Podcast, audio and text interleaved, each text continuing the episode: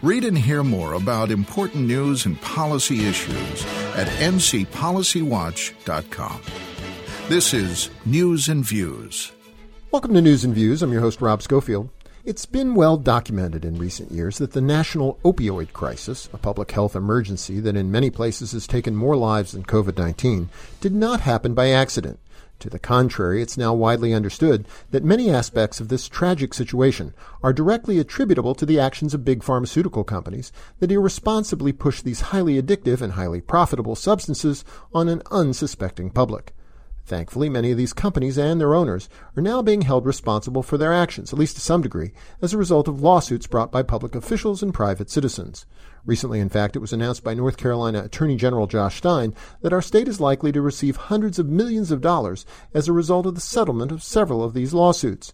And earlier this week, the Attorney General was kind enough to join me for an extended interview in which he laid out the details of the opioid settlement, as well as another settlement against a company that was pushing a dangerously addictive substance. Attorney General Josh Stein, welcome back to News and Views. Thanks so much for being with us. Hey, Rob, always a pleasure. So much going on in your office these days. The Attorney General's office, the list of responsibilities that you have to contend with uh, continues just to astound whenever one reviews the website and the news releases. But boy, top on a lot of people's lists these days is this massive opioid settlement that you have played a leading role in. It's a national deal, as I understand it, but it's going to have big ramifications both for protecting public health and bringing some funds to the state of North Carolina. Can you let us in on what's going on there?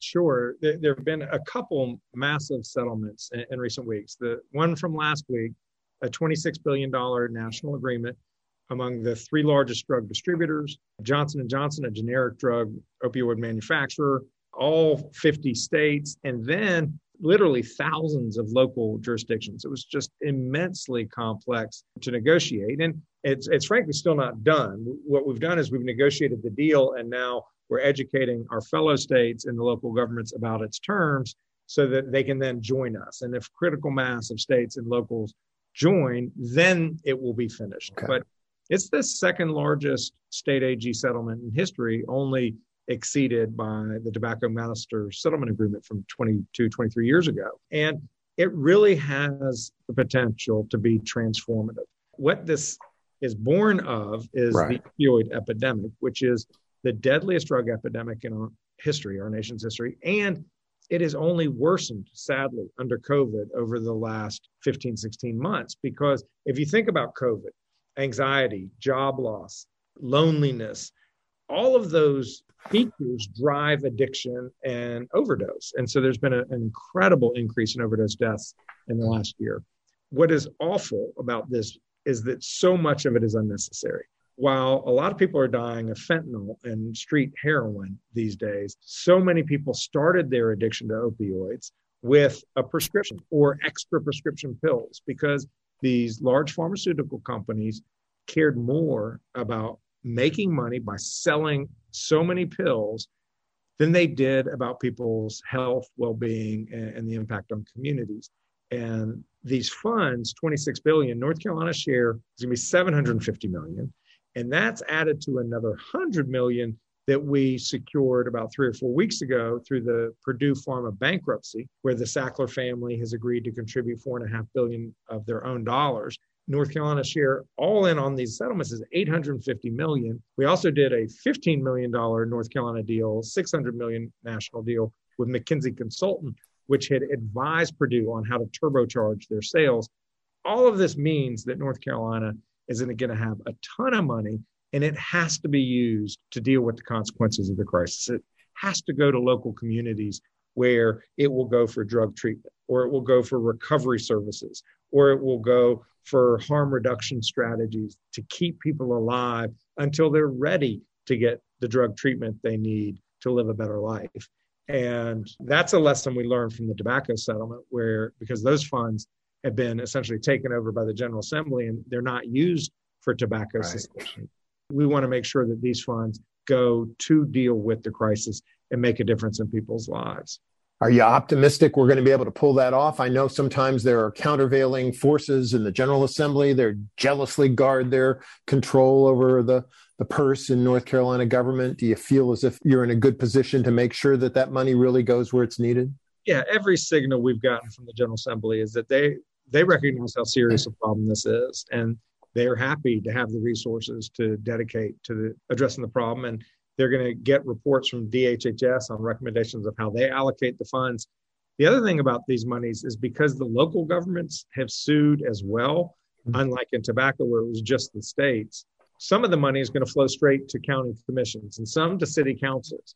And the same restrictions will be placed on them as are placed on the state in terms of limiting how the money can be used. It restricts that the money has to be used for a menu of different evidence based strategies for dealing with the crisis. And they're going to have to abide by those terms. And it's going to, like I said, it's going to help people live better lives. And, there are so many families out there. Well, first of all, there's so many families who have lost their loved ones yeah. overdose death. And, and, frankly, in more in recent years, more people have died of an opioid overdose than died of COVID in North Carolina. But there are many, many, many more people who are alive but addicted to opiates. And so they are having every day to go find somewhere some pill or some heroin or something to put in their body to deal with the uh, addiction, the craving that their brain has developed. And we've got to help those folks put that behind them so that they can live their life where their, their first impulse isn't, how do I find heroin today? Their first impulse is, is how do I do something that's going to make my life better and is going to make a difference in my children and my and my spouse and my parents? Uh, that's how we want to live our lives, and we want everyone to have that freedom that we are fortunate to have. Well, we keep our fingers crossed, and we're so thankful for that effort. And we hope it uh, really does bear fruit here in the years ahead. God knows we really need it. Another um, addictive substance that's out there that has given rise to litigation in recent uh, months is the topic of vaping, nicotine abuse, and uh, and use, particularly by young kids. Uh, there's a big um, firm based out of North Carolina that's uh, played a big role in that, right? The Juul outfit. Talk to us about what's going on there. Juul was this company that really came out of nowhere in 2016. And over the last five years, it's like they took the table and turned it upside down and, and we're dealing with the mess that resulted. Because one thing from the tobacco master settlement agreement that was good is that it started changing cultural norms about smoking so that people don't smoke in restaurants and bars anymore. They don't smoke in apartment buildings anymore. General assembly. In the general assembly even in right. north carolina. And so we'd actually seen a dramatic decrease in teen smoking from the late 90s to about 2015 it dropped from 30% to less than 5%, which is wow. massive public health accomplishment. There's something called the Truth Initiative. Yeah, those realistic of, ads that aren't so warm and fuzzy on on your TV screens. The first one was the body bag ad. Yeah, big deal. But now they don't advertise so much on TV. They're on TikTok, Snapchat, Instagram, where kids are, and they have very sophisticated messaging to help kids avoid smoking. Well, since Juul came on the market in 2015 16, smoking among teens has gone from 5% back up to 30%, which means that we've lost all of the gains we as a nation had achieved. And I refuse to see another generation of young people addicted to nicotine because the teenage brain neuroscientists said that the teenage brain has exquisite sensitivity to nicotine addiction, meaning that when a teenager inhales the chemical aerosol of an e-cigarette laced with nicotine. It goes deep into the lungs and it's very potent, more potent than a cigarette in terms of the percentage of nicotine in it. So kids use this product more than they do cigarettes because you can use them anywhere. And parents don't right. even kids are using it in their own bedroom. They can right. use it in a car and a parent doesn't know it's being used. They use it in classrooms and teachers don't know it's being used. So kids do it for the flavors. They get hooked quicker and once your brain develops a, a, neural pathway toward addiction as a teenager, you are much more likely in later life to be addicted to cigarettes, alcohol, methamphetamines, hmm. cocaine, opioids. And so stopping kids from using is so critical. That's why I sued Juul, the first attorney general in the country to sue Juul because of the way they designed their product, marketed it, and sold it in a way that kids got their hands on it and, it, and we saw the statistics to back that up. So Juul agreed to resolve our case, sort of on the on the edge of trial, and they are paying the state $40 million. Again, it has to go for tobacco prevention or tobacco cessation, meaning helping kids quit. And they fundamentally are changing the way that they do business. They're going to change their advertising. No models younger than age 35. They will not be on social media where kids go Snapchat, Instagram, TikTok. They cannot use social media influencers to promote their product. All the things that they did that worked to hook kids, they can no longer do. And they have to have substantially improved age verification, not only online, but at point of sale. They're going to have a new card reader at the retailers, which I don't, if you've flown on an airplane recently, when you go to the TSA, they take your ID and put it in a scanner to determine right. valid rather than looking at it. Those are going to start popping up at retailers all across North Carolina to ensure that kids aren't using fake IDs to buy this product. We're really proud of the business changes that we've secured and the money, the payment that uh, is going to help a lot of teenagers. Another tremendous accomplishment. Congratulations and thanks. We're talking with North Carolina Attorney General Josh Stein about an array of topics. So we've been talking about addictive substances and the lawsuits that he's brought successfully to bring some of these corporate giants to justice. Speaking of justice, there's the whole realm of criminal justice is another area in which obviously the Attorney General plays an enormous role in North Carolina, both in terms of making sure that people who are uh, guilty of crimes uh, are convicted, do time in prison uh, if necessary, but also in assuring that we have a justice system that is just, that actually prosecutes people who are truly and convicts people who are truly guilty, that it is not a system that's discriminatory or based upon race.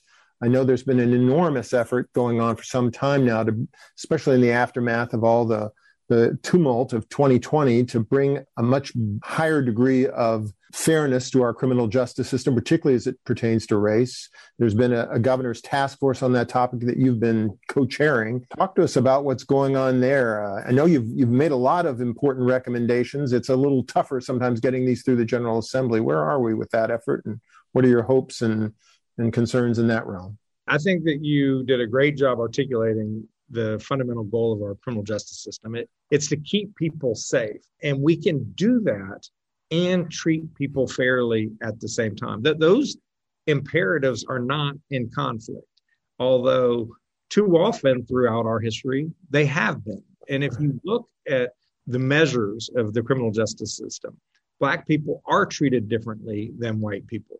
Uh, just a one crystal clear example that sort of lays it out is is marijuana. If you study who uses marijuana, uh, white people and black people consume it at very similar rates, about 14, 15% of people of each race. But if you look at see who is arrested and then who is convicted and sentenced, it is disproportionately black and brown people, over 60%, when as a state, those populations are about 30%.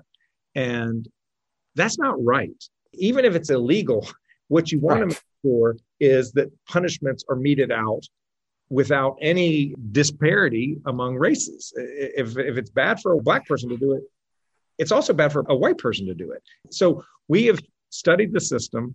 We've seen where the disparities exist. And this task force that the governor put together that I've been honored to co-chair with Anita Earls, the justice on the North Carolina Supreme Court, it is comprised of about 25 people representing the full spectrum of stakeholders in the, the system from from chiefs from sheriffs from das to judges and county commissioners to public defenders and justice involved individuals and criminal justice reform advocates. So really everybody's viewpoint has been included. We came up with 125 recommendations that cover the entire criminal justice system from, from start to finish. That was the work of year one. The work of this year and next year is about implementing those changes. And, Governor Cooper was clear that he wasn't looking for a, a, blue ribbon commission report that went on a bookshelf that right. read as and cited in some academic paper. He wanted a guide to implement, to make changes, to make the system work better for every North Carolinian. And we're working hard on that front. There are a number of bills in the General Assembly, and, and I want to just address the, the partisan issue that there is so much dysfunction and that dysfunction it's real it, it, i don't want to gloss it over and be pollyanna-ish But because there is dysfunction doesn't mean that everything is dysfunctional. So on the opioid settlement, I was the lead negotiator along with Herbert Slatery, the Republican Attorney General of Tennessee. And our committee of about 14 states was if it wasn't 50 50 split, if it wasn't 7 7, it was 8 6 or something like that. So Democrats and Republicans as AGs can work together constructively. And Democrats and Republicans in North Carolina can work together constructively. The Republicans have advanced in recent years a number of important criminal justice reform issues, like raising the age and mm-hmm. or work on expunction and reentry.